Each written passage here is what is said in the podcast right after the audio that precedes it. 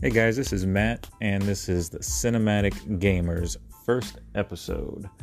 And uh, just a little bit of an intro as to what I'm going to be uh, covering in this channel. Um, I'm a big fan of movies and video games, so I'll just be covering reviews of different games and movies, as well as, you know, different like news, breaking news about different consoles, games, movies, things like that. And, uh, I just figured with the first episode, I would kind of give you guys a little bit of a taste as to what I'm going to be uh, doing.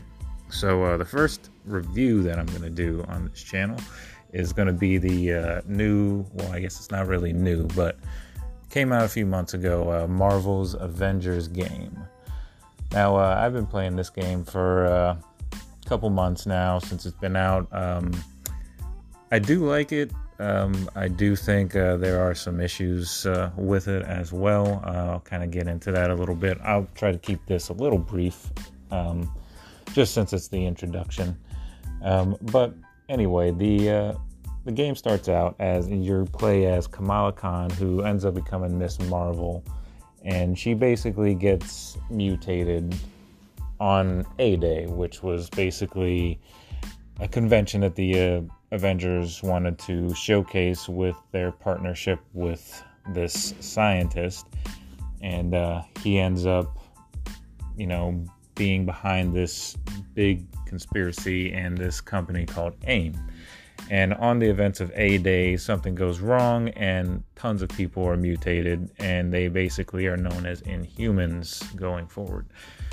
So um, from there, uh, it kind of jumps like five years, you know, after the events of A Day. Captain America had uh, supposedly died in A Day, so you don't really get a chance to play with him that much. And throughout the whole game, you're kind of just, you know, gathering each piece of evidence and each, you know, piece of information to get you to unlock all these characters.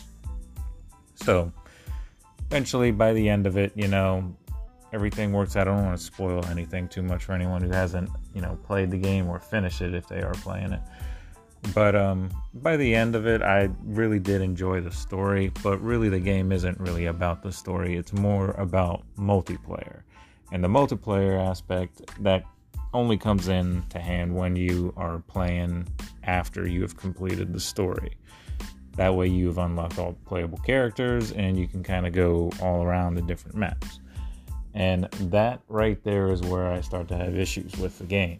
And uh, the multiplayer is set up to where it could be really, really good, but there are just far too many bugs. You can't hardly join anybody, you know, in the multiplayer. Like their uh, matchmaking, as they call it, is just does, doesn't seem to ever really work. So uh, that's kind of an annoyance. And then in the terms of the actual gameplay itself, um, it can be very choppy and very, you know, shaky cam esque, you know, which is an issue when you're playing and you can't really see a lot of what's going on and what could be trying to attack you.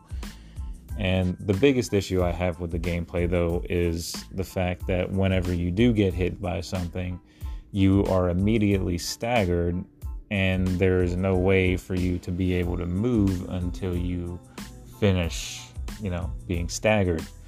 So by then, your whole all your health could be completely gone because there's hordes of people or robots or you know whatever your enemies are attacking you all at once and staggering you and staggering you and you just can't ever fight back and it's really really annoying but um you know outside of those issues, I think overall I thought the game was there is fun to be had in the game.